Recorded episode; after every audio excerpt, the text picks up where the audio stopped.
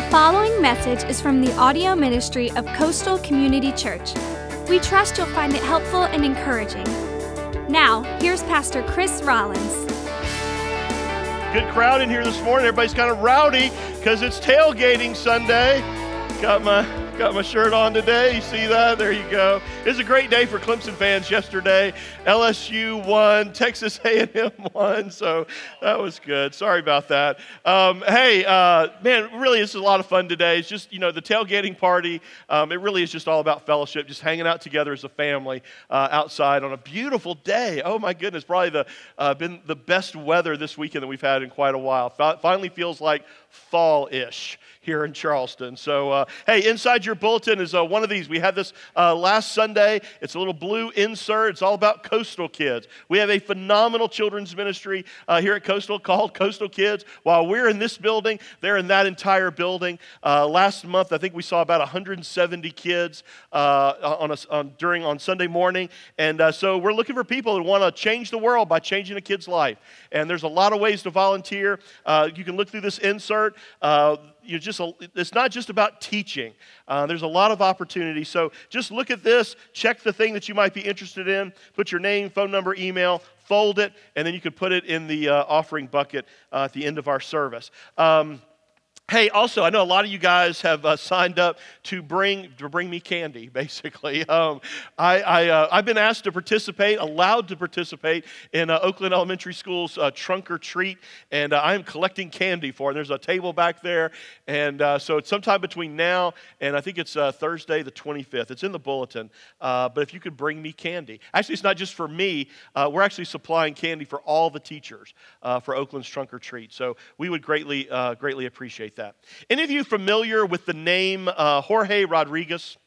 Um, maybe, maybe not. Legend has it that he was actually a uh, Mexican bandit uh, who operated along the Texas border in the late eighteen hundreds. And basically, uh, what he would do is he would slip across the border into the southern Texas towns, rob their banks, and then run back over the border and hide out. So Texas finally got their fill of this, and uh, they decided to send the tough, toughest uh, Texas Ranger that they could find to bring him in, dead or alive. So sure enough, uh, this Texas Ranger found him.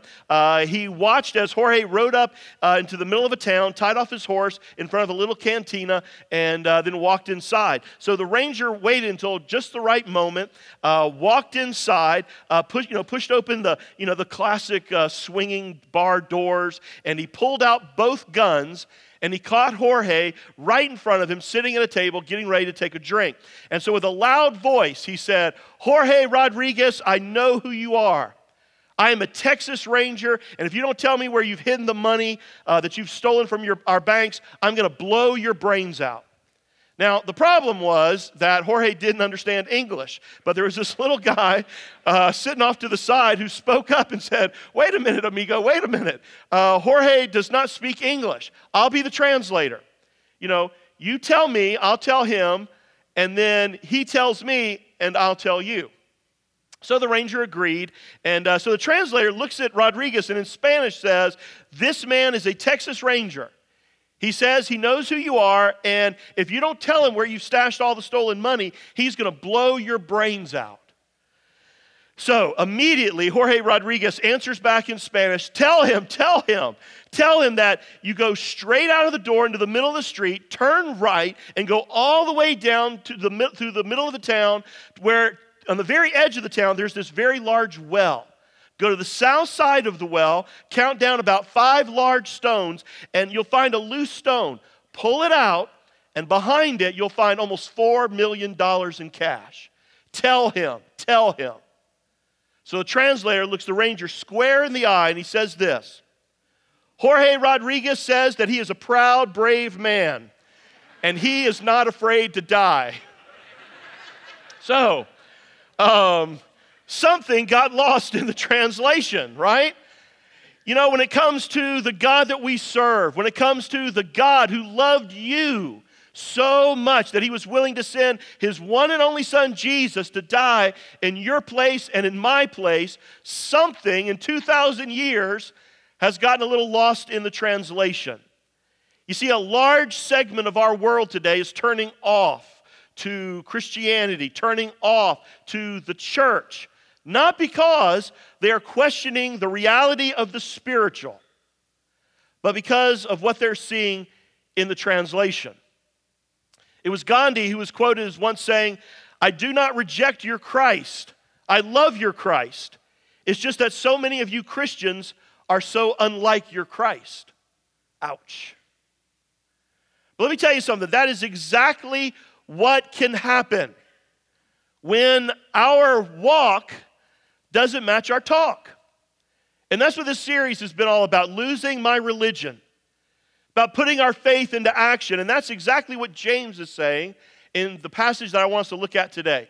If you got your Bibles with you, we're at the end of chapter one of James. It's in on your outline, and it'll be on the screen. Follow along as I read.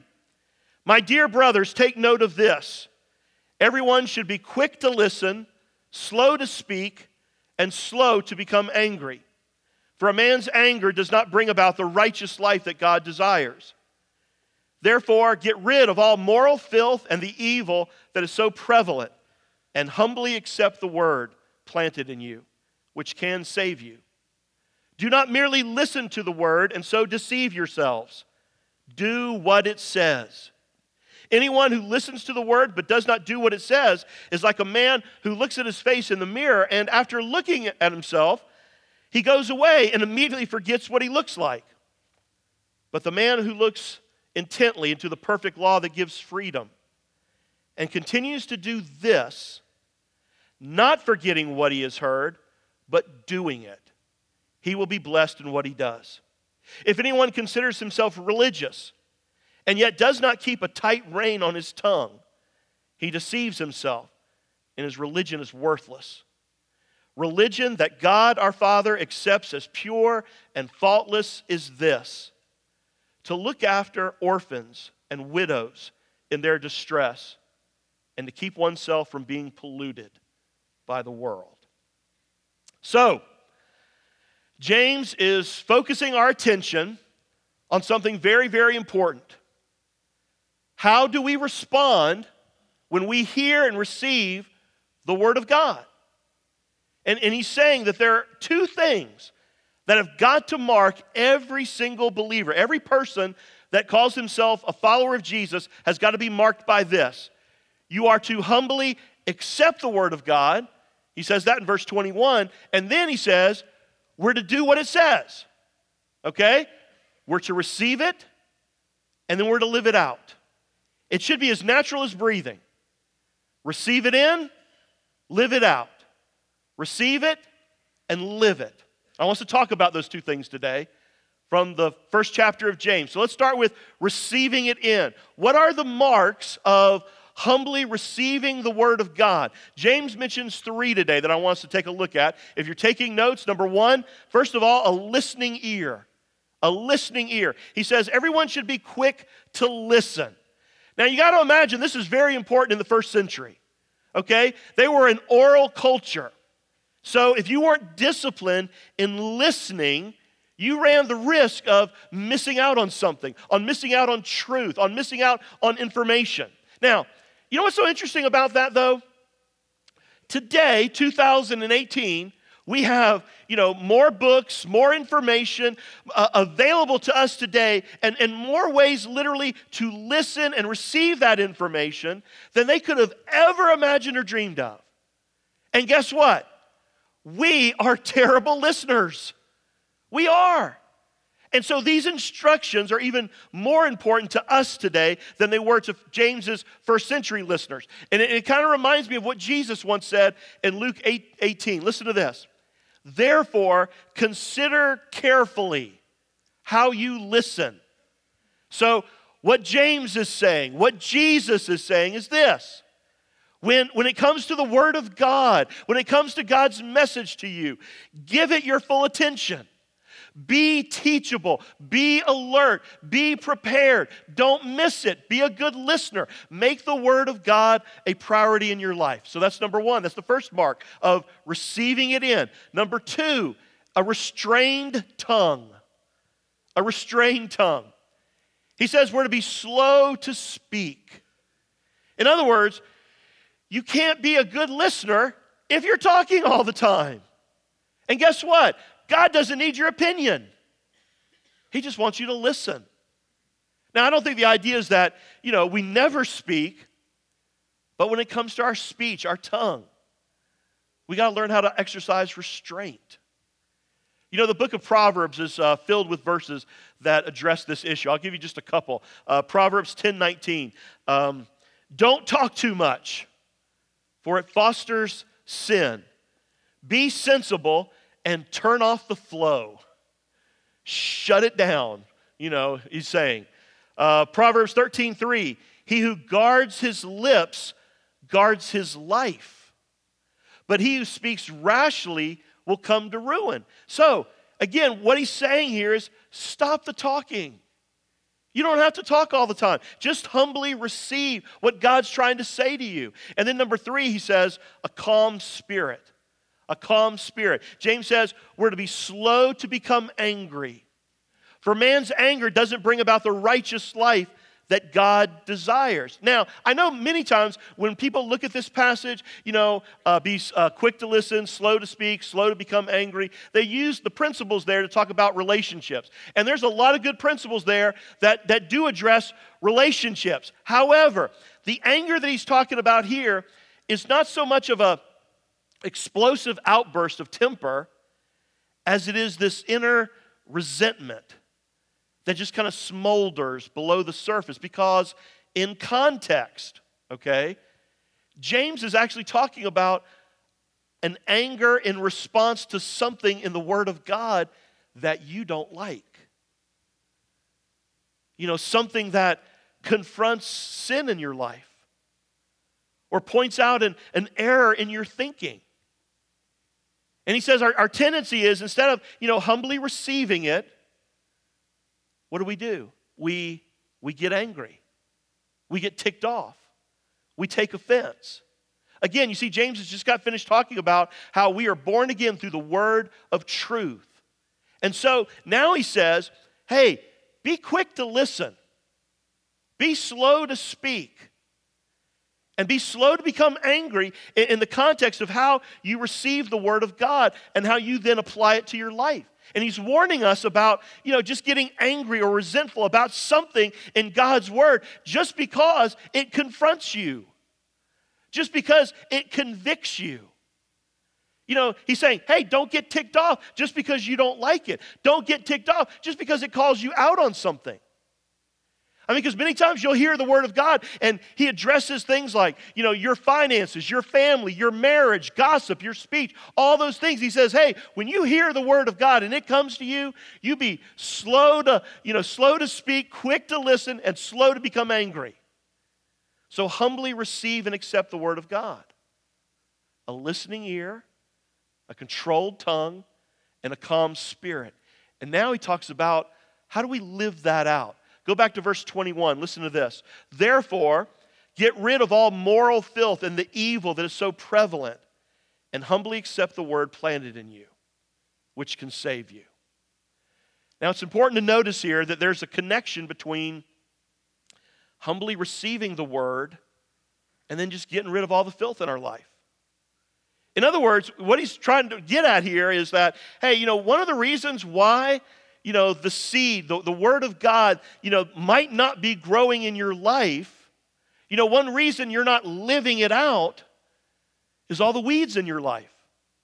Now, the word that's translated here, moral filth, it's actually closely related to the Greek word that refers to earwax. Earwax. Now, let's get a little gross here for a second. I got a uh, pimple popper video. No, I don't have that. I'm just teasing. We're going to... Anybody, is anybody addicted to that like I am? I can just watch that. If you have no idea what I'm talking about, don't worry about it. Anyway, um, but have you ever gotten to the point where you've actually had to have a doctor or somebody clean out the wax? Let's raise our hand. No, let's not do that. Anyway, that's been building up in your ear because you couldn't hear. Well, that's exactly what James is saying, that the sin in our life has that same effect. He says it, it blocks your hearing. It becomes a barrier to being able to both clearly hear the word of God, to receive it, and to apply it. Now, let me shoot straight with you. You know, I'm afraid that, you know, one of the main reasons why so many people today, and again, this, this series is about, you know, losing the religion because people are turned off to religion today. And one of the reasons why so many people who claim to be believers, you know, are so pitiful, so apathetic when it comes to actually putting the Word of God into practice, you know, applying the Word of God to their life, is because their lives are so compromised by the things of this world. That's exactly what this passage is saying. And that's exactly, by the way, what Jesus was saying when he told the story that time about the farmer who went out to plant the seed and the different types of soil. And uh, one of the types of soil that he came to, again, plant the seed of the Word of God was the thorny so, uh, soil, or the, the soil that was full of weeds. Listen to how he explains that. Matthew thirteen twenty-two, this is Jesus. He says, the thorny ground represents those who hear and accept the good news. In other words, they hear, they listen, they receive the Word of God, but all too quickly, the message is crowded out by what? What does he say? The cares of this life and the lure of wealth. Wow. So no crop is produced. Man, Jesus, I mean, if there's a day and time where this applies, it's now. Again, one of the reasons why people are not seeing the connection, you know, it's getting lost in translation between what we say, what we hear, and what's happening is, as Jesus put it, the cares of this life and the lure of wealth. James isn't done. Verse twenty-two. And he just, he just comes out and says it. Do not merely listen to the word and so deceive yourself. Do what it says. Again, it's not just enough to receive the Word of God. You got to live it out. Now, in that day and time, in the first century, the Pharisees had tremendous biblical knowledge. I mean, many of these guys could uh, recite large portions of the Old Testament from memory. So they knew their Bibles backwards and forwards. But they hated Jesus. Their hearts were far from God. And it is possible, it is possible for people to attend church, you know, lift up their hands in worship, and listen to sermon after sermon, week after week, for an entire lifetime. But if what you are learning, if what you are receiving isn't being translated into how you are living, then James says, you are self-deluded. You are deceiving yourself. Now, let me illustrate it like this. Suppose for a moment that uh, you guys are concerned about Pastor Chris's health. That I'm not progressing, you know, fast enough for you, you know. And, and uh, so a group of you come up to me and you say, Pastor Chris, as you now move into your older years, okay, your golden years. I'm not there yet, but you say that anyway. Uh, we don't want you to, you know, let yourself go. You know, we we we don't want you to have end up having furniture problems. You know what furniture problems are, right? That's when your chest drops into your drawers. Um, some of you got furniture problems, don't you? Okay. So you guys get together and you do, you buy Pastor Chris a deluxe P ninety X workout program. And a number of you have been using it, and so you tell me, Pastor Chris, this program can change your life. It is fantastic. It has changed the lives of thousands of people. It'll get you into shape. It'll make you strong. You know, seriously, get into this program and you will not believe the results you will get. And so I said, great, this is awesome. In fact, I decide that I'm going to take a ninety-day sabbatical, a ninety-day P ninety X sabbatical to dedicate myself to this program. But when I return, nothing's changed. Actually, I appear worse off, okay? And so you say, Pastor Chris, what happened? You know, didn't you get yourself into the program? And I say, yes. Man, I love me some P ninety X. I do. I got a little wristband, P ninety X wristband. I got a little sticker on the back of my car. I watched every D V D. I read every single word of the fitness guide. In fact, I even underlined uh, certain parts of it with colored markers. And, uh, and, and I memorized a lot of it. I even looked up some of the words in the guide and discovered the history of some of the words. I even got into a small group where we discussed it with a bunch of people. So you get the point, right? You know, how often, though, do people who call themselves believers simply do that and that alone with the Word of God?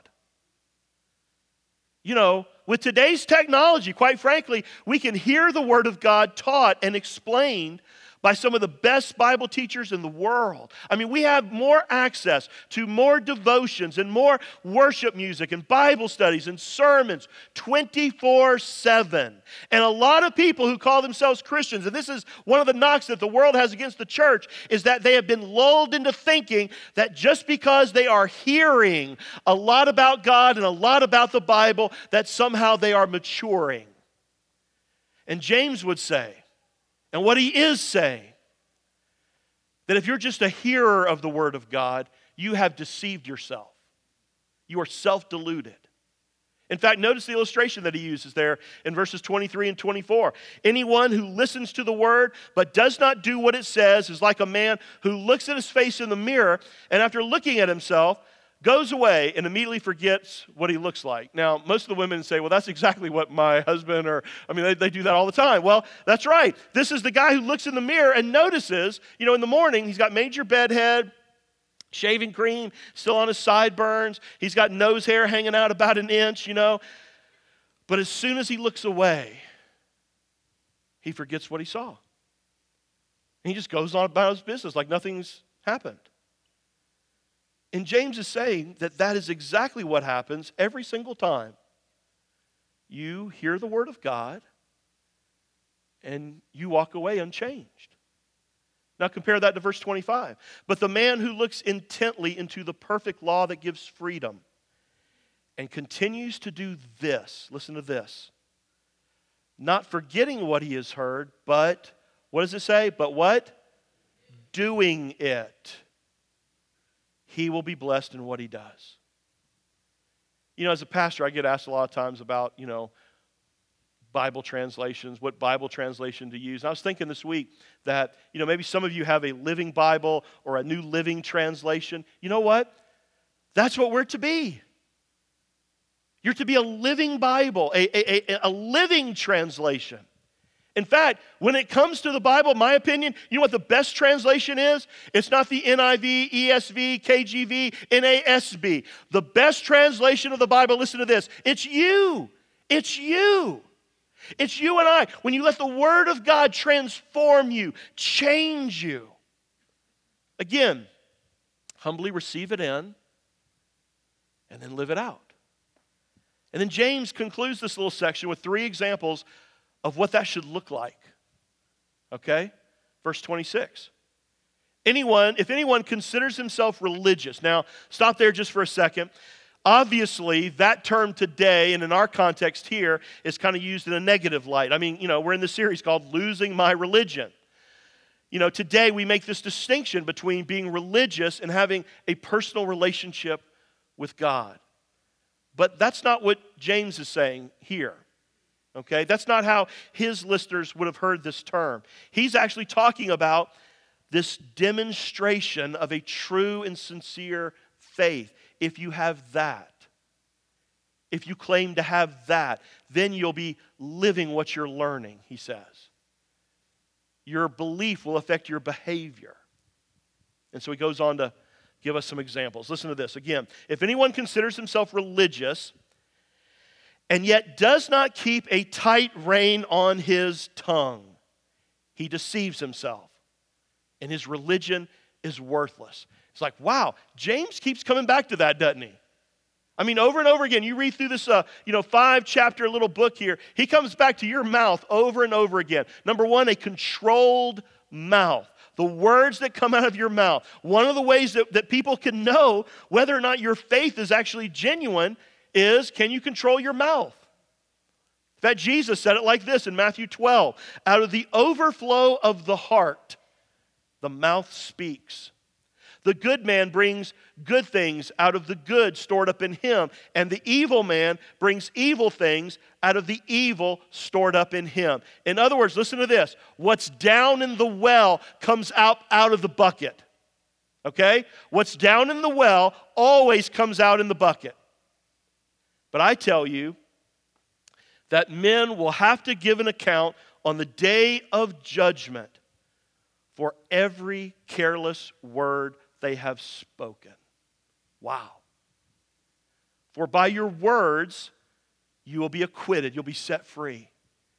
In other words, by your words, you've, you've humbly received the word. By your words, you've asked Jesus Christ to come into your life and to forgive you. And by your words, you will be condemned. That's Jesus. In other words, our language is connected to our heart. And if your tongue isn't controlled by God, then it's a sure indicator that your heart isn't either. So again, according to James, according to Jesus, guys, listen, if we're going to, you know, show a watching world what followers of Jesus look like and how they behave and how they act and put our faith into practice, it starts with your mouth. You say, well, Pastor Chris, what kind of, you know, what kind of speech is James referring to? I think it's good that he doesn't say specifically. You know, I mean, it could be gossip, could be criticism, could be profanity, could be dishonesty, exaggeration, lying. I mean, the Bible talks about all those things and more. But I think what James is getting at here is, again, it comes down to control. An uncontrolled mouth is an indicator that your claim to be religious might be nothing more than a sham. Number two, compassionate hands. Compassionate hands. True religion not only puts a muffler on our mouth, it provides compassionate care. Again, look at the first part of verse twenty-seven. Religion that God our Father accepts as pure and faultless is this, to look after orphans and widows in their distress. Now, why do you think James specifically mentions widows and orphans here? And I told you this was going to be important uh, as we made our way through this series when we started several weeks ago. Remember who James is writing to. Remember, he's writing to a group of believers that were in Jerusalem who now have been scattered all over the known world because of the severe, I mean severe persecution that they were going through. And so literally thousands and thousands of husbands and fathers have been rounded up, you know, put in prison, killed for their faith. And in the wake of all that, they left behind women and children to fend for themselves. And so here's James reminding the church, listen, and he's reminding us that faith that is real takes care of those who can't take care of themselves. James is talking about the defenseless. You know, the people in the society who are most vulnerable. You see, we happen to believe that God has called us, His followers, the church. Listen, we are to be the voice for the voiceless. That, that that's a part of our very calling, to care for, to love, to reach out to, to speak up for the hurting, the abandoned, the poor, those who are suffering in our community and in our world. Now listen, while I do believe that we are never going to end poverty, we're not going to end disease or human suffering, I do believe this. I do believe that you and I can make a difference, that we can change the world. How do we do that? One. One life at a time. I believe in that. I believe in the power of one. I believe in the power of community. That together, together, we can accomplish more. So, what can we do? Well, let me share with you just a few things that we're doing here at Coastal. You know, the first Saturday of each month, we have something that we call Saturday Serve. And it's like clockwork. The first, you don't have to wonder when it's going to happen. It always is going to happen, no matter what, the first Saturday of every month. And so what we do is we gather here in this building at about eight thirty. We pray, and then we have several leaders who kind of give a pitch, a quick pitch for their group or their organization, and then we literally just send everybody out to serve, to make a difference here in our community. Regularly, regularly, month in and month out, we have a group of people that head out to North Charleston to feed the hungry and the homeless there. We have a group of people that go over to Jenkins Orphanage to just to love on and spend time with the children that are there. We have a group regularly that go to the Low Country Food Bank just to, to clean, to organize, just to do whatever's necessary. A group will regularly go to Brookdale Assisted Living Center just to smile, to listen, maybe play a friendly game of bingo with the elderly. Another group will kind of hang back here in our kitchen, and they'll make meals. They'll make meals to feed over one hundred people at South Carolina Strong, an organization that's for uh, uh, veterans who need assistance. My Sister's House, an organization that, that helps and, and houses victims of abuse. And then the kids back at Jenkins Orphanage. In fact, here's what I'd like to do. I'd like to challenge you today to put your money where your mouth is, to not just humbly receive the Word of God, but to put it into practice and to go ahead and make a commitment to come on out next Saturday, excuse me, to the next Saturday serve, which again is the first Saturday of every month, so it'll be Saturday, November the third. In fact, today, on the back of your Connect card, I think I got one here, yep, on the back of your Connect card, my next step, I will attend the next Saturday serve on November third. We meet in the cafe at eight thirty. Listen, put your, make sure your walk matches your talk. You know, it's it's so crazy, but there's so many people that they talk about, you know, reaching out and serving and making a difference, and, and they get real political on Facebook, but then they don't do anything about it. And I'm telling you, we have so many opportunities here at Coastal for you to do that.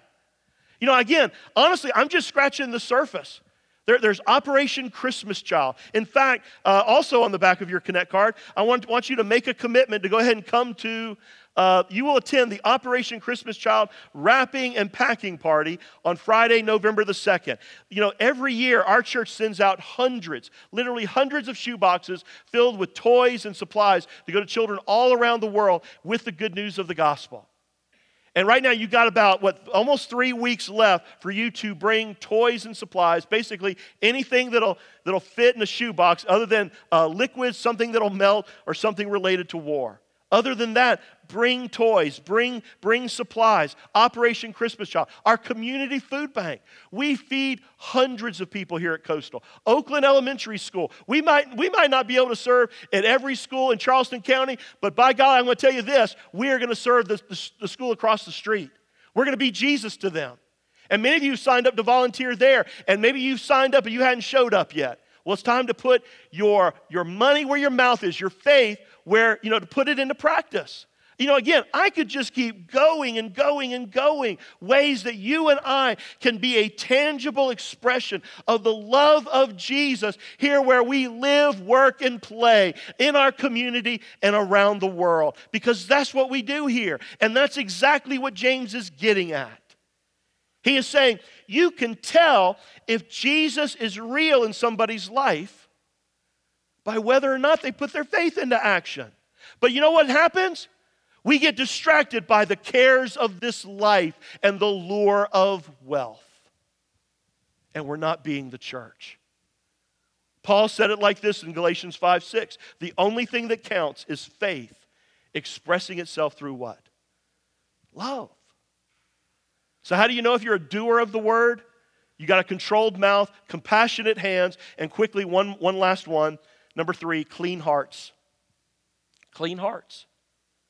Back to verse twenty-seven. Religious that our Father accepts as pure and faultless as this, to look after orphans and widows in their distress, and, and to keep oneself from being polluted by the world.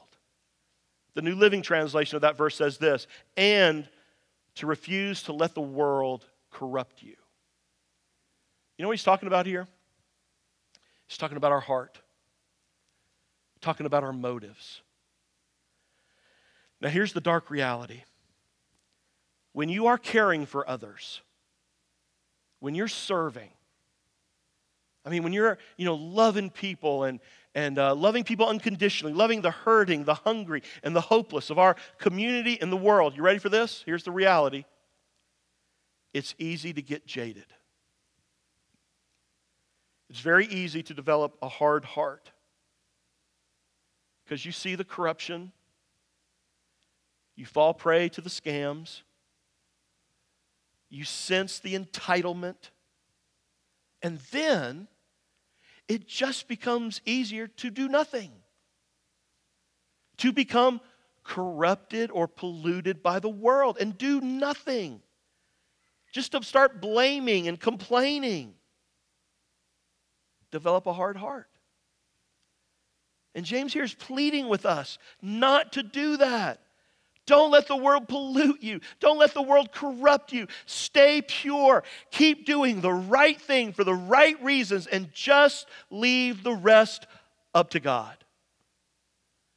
We also have to guard from developing a selfish heart. I think that's the other thing that he's getting at here, is he talks about not being corrupted or polluted by the world. A, a selfish heart. What's, what's that? That's when you're actually doing good things, but you're doing it for what you get out of it.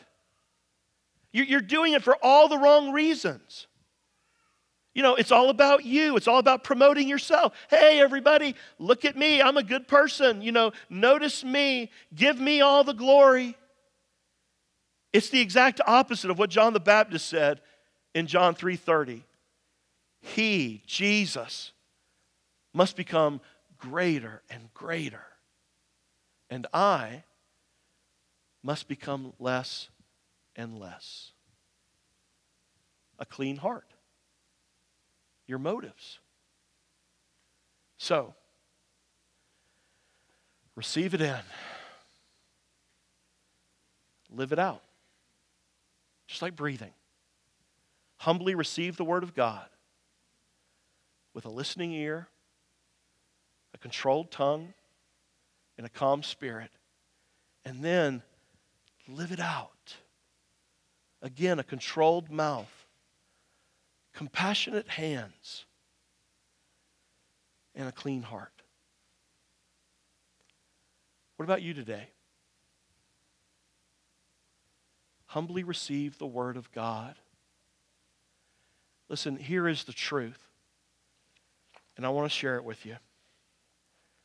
The Bible says, "For all have sinned and fallen short of the glory of God." That's you, that's me, that's every person who's ever lived this, on this earth. The Bible simply says we're sinners. Don't get hung up on that. Humbly receive it.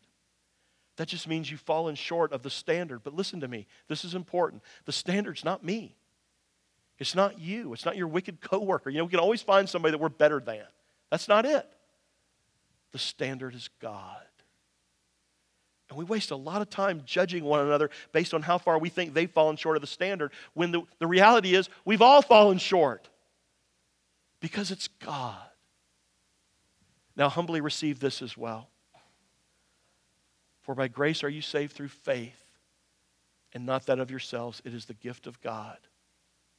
Anyone who believes that Jesus is the Christ, the Son of the living God, will be saved. God God loved you. He knew that. He knew we'd, we'd make a mess of things. He knew we couldn't live up to the standard. But in his great, great love, for God so loved the world, that's you, that he gave his one and only Son, that whoever believes in him would not perish, but have eternal life. Listen. Listen to the word. Receive it. Don't get angry. Come to God and just thank him in, in humble repentance. And, and if you will simply ask him for forgiveness and put your faith in Christ, he says that you will be adopted forever into his family. You will be forgiven of all your sin. You have the power to live a kind of life that he is calling us to live. You can have that today. Bow your heads and pray with me. Dear Heavenly Father, God, today I thank you for your word. I thank you for the, the truth of your word. I thank you, God, that um, I thank you for a church, Lord, that um, we are striving to be the church you've called us to be, to put our faith into practice, to lift up Jesus and to be his hands and his feet in this community. God, give us clean hands and pure hearts, listening ears, and a controlled mouth. I pray that we would humbly receive your word and that we would act on it. And listen, if you are here today and you are ready to act on the truth of the gospel, simply pray something like this. Dear Heavenly Father, I want to come home. I do believe. I believe that Jesus really is your son. I believe that he went to a cross to pay for my sin. He rose from the dead to prove his power over sin and death. And today, as much as I understand, as much as I know how, I believe. I put my faith and my trust in him and him alone, not in myself, not in religion, not in a long list of do's or don'ts, but in him. And now, God, for the rest of my days, I just want to follow Jesus. I want to become more and more like you see me today, brand new, forgiven, and clean. And Father, may Coastal be the church here where we live, work, and play in this community and around the world. I pray this in Jesus' name. Amen. Amen. You've been listening to a message from Pastor Chris Rollins of Coastal Community Church. For more information about Coastal, or to explore what your next step of faith might look like, check us out online at coastal community church dot org. From Pastor Chris and the family at Coastal Community Church, thanks for listening.